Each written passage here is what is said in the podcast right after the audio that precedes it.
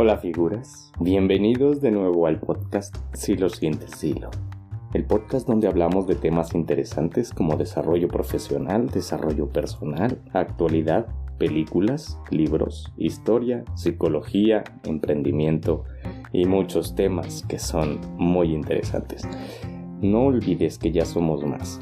Y eso es gracias a que compartes este podcast.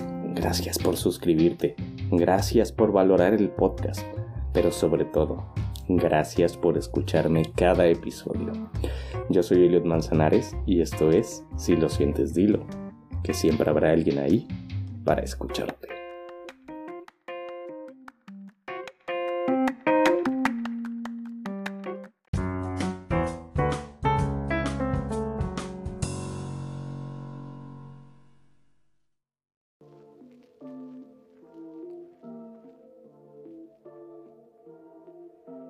¿Alguna vez has escuchado a tu profesor preguntar algo y antes de que pudieras entender la pregunta, otro estudiante ya tenía la respuesta? Hoy hablaremos de la comparación entre personas con cerebros rápidos y personas con cerebros más lentos.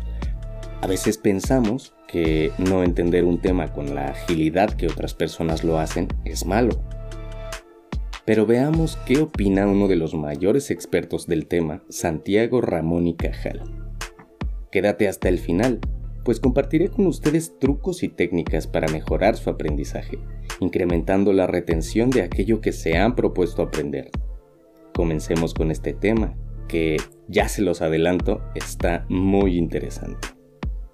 Algunas personas parecen tener cerebros muy veloces, algo así como carros de carreras. Van a la línea de meta respondiendo con una rapidez impresionante. Otras personas tienen lo que podemos llamar cerebros de caminante. Llegan a la línea de meta, pero como que están caminando, llegan mucho más despacio. Con el cerebro de carrera se llega a la meta mucho más rápido, pero todo se hace de manera precipitada. Saben exactamente a dónde van. Un caminante, por otro lado, se mueve más lentamente, pero mientras va caminando puede alcanzar más cosas ver y analizar más despacio. Puede tocar las hojas de los árboles, oler el aire, escuchar a los pájaros. Y puede fácilmente virar hacia afuera del camino, hacia lugares donde la gente con cerebros de carreras no iría jamás. El cerebro de carreras y el cerebro del caminante, en otras palabras, tienen dos experiencias completamente diferentes cuando de aprender se trata. El cerebro de carreras va directo del punto A al punto B, sin miramientos. El cerebro del caminante, al moverse mucho más lento algunas veces, llega del punto A al punto C, luego al punto D y antes de llegar al punto B visita el punto F. Por cómo trabaja, el cerebro del caminante puede ver más profundamente. Santiago Ramón y Cajal médico y científico español que ganó el Premio Nobel en 1906 por su trabajo pionero que nos ayudaría a entender la estructura del sistema nervioso, es considerado el padre de la neurociencia moderna. Y aquí es donde las cosas se ponen realmente interesantes. Ramón y Cajal no era un genio. No me malentiendan. Él decía eso sobre sí mismo y no estaba siendo simplemente humilde. Sin embargo, Ramón y Cajal trabajaba con verdaderos genios. Cuando avanzó en sus investigaciones, descubrió que ellos, los genios con cerebros de carreras, asiduamente compartían los mismos problemas. Por ejemplo, estos genios con sus cerebros de carreras solían saltar rápidamente hacia conclusiones apresuradas, y cuando eran incorrectas no buscaban rectificar. Así que seguían insistiendo con la conclusión incorrecta que obtuvieron. Eran cerebros súper rápidos que podían encontrar justificaciones fácilmente, pero no buscaban realmente demostrar que estaban equivocados. Por otro lado, Ramón y Cajal tenía un cerebro de caminante persistente. Él llegaba con una hipótesis y entonces la revisaba persistentemente para ver en qué forma se revelaría si él estaba equivocado en lugar de solo intentar probar que estaba en lo correcto. Si estaba equivocado, cambiaba su mente y flexiblemente intentaría de nuevo. Así que fue su persistencia y su flexibilidad lo que realmente lo hizo un investigador superestrella. Este tipo de fenómenos es visto en muchos campos diferentes. Por ejemplo, las personas superinteligentes no son muy buenos negociadores de rehenes. ¿Por qué? Porque van a la situación de rehenes con sus propias nociones preconcebidas, que son algunas veces fatales. Y entonces, cuando la información crítica se revela por sí misma, no pueden cambiar su mente flexiblemente y sacar ventaja de esa información. Así que si tienes un cerebro de carreras, deberás estar alerta. Uno de tus mayores activos puede convertirse en tu mayor riesgo, sobre todo si te acostumbras a pensar que estás siempre en lo correcto. Y si tienes la fortuna de tener un tipo de cerebro de caminante, alégrate, porque hay mucho en lo que puedas contribuir en el mundo con tu lenta y algunas veces muy imprevista manera de abordar los problemas. Una de las mejores maneras de aprender algo y aprenderlo permanentemente es poner en práctica aquello que estás estudiando. Muchas veces pensamos que el simple hecho de escuchar a un profesor, mirar algún tutorial en YouTube o alguna plataforma similar e incluso leer un libro nos otorgará el conocimiento porque estamos estudiando con mucha intensidad. Pero la verdad de eso es que no funciona de esa manera. Cuando el cerebro está sometido al conocimiento, tiende a tener una necesidad imperativa que con frecuencia dejamos muy abandonada. Y esa necesidad nos exige poner en práctica lo que ya sabemos. ¿Te has dado cuenta que cuando aprendes de una forma u otra alguna palabra interesante que describe muy bien alguna situación, la mente intenta deliberadamente utilizarla en algún momento para demostrar que ese conocimiento está ahí?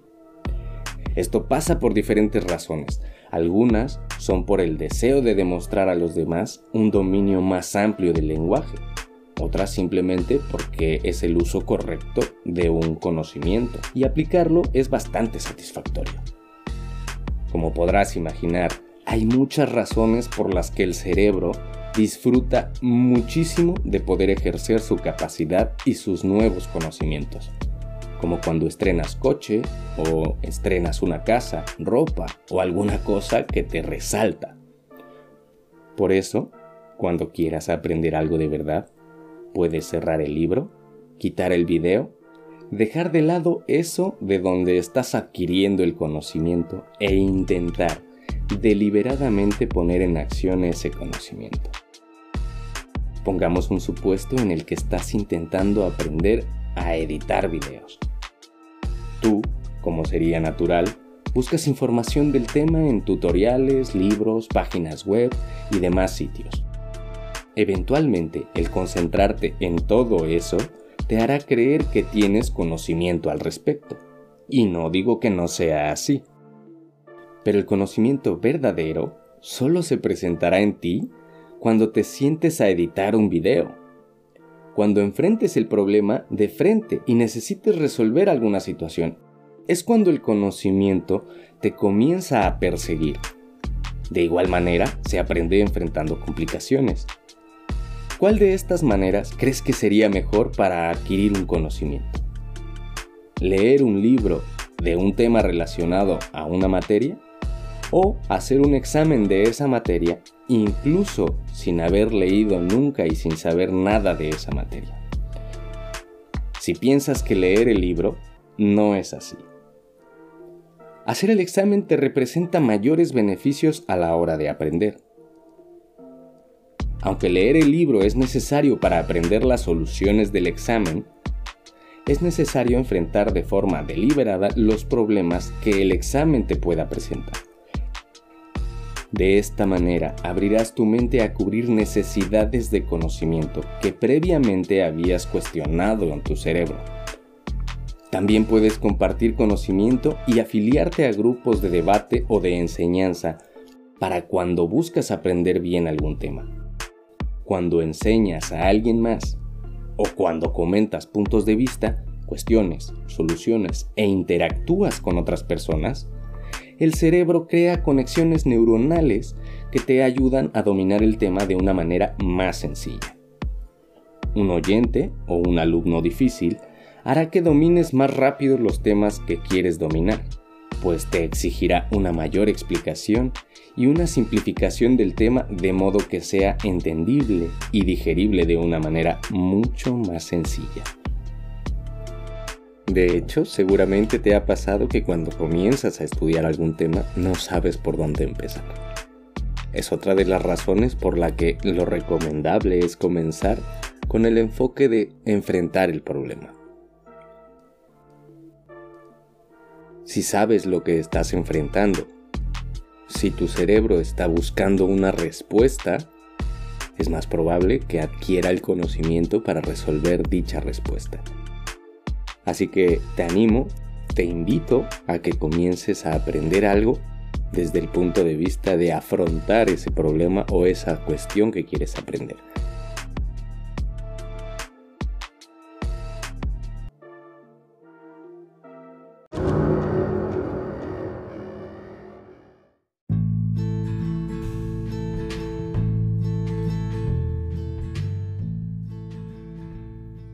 Aquí hemos llegado con el tema de hoy. Agradezco infinitamente sus valoraciones de 5 estrellas, que comenten y que compartan con sus amigos, familiares, compañeros de trabajo o de curso. Como siempre, un abrazo fuerte desde este lado del micrófono. No te pierdas el siguiente episodio. Yo soy Eliot Manzanares y esto es Si lo sientes, dilo, que siempre habrá alguien ahí para escucharte.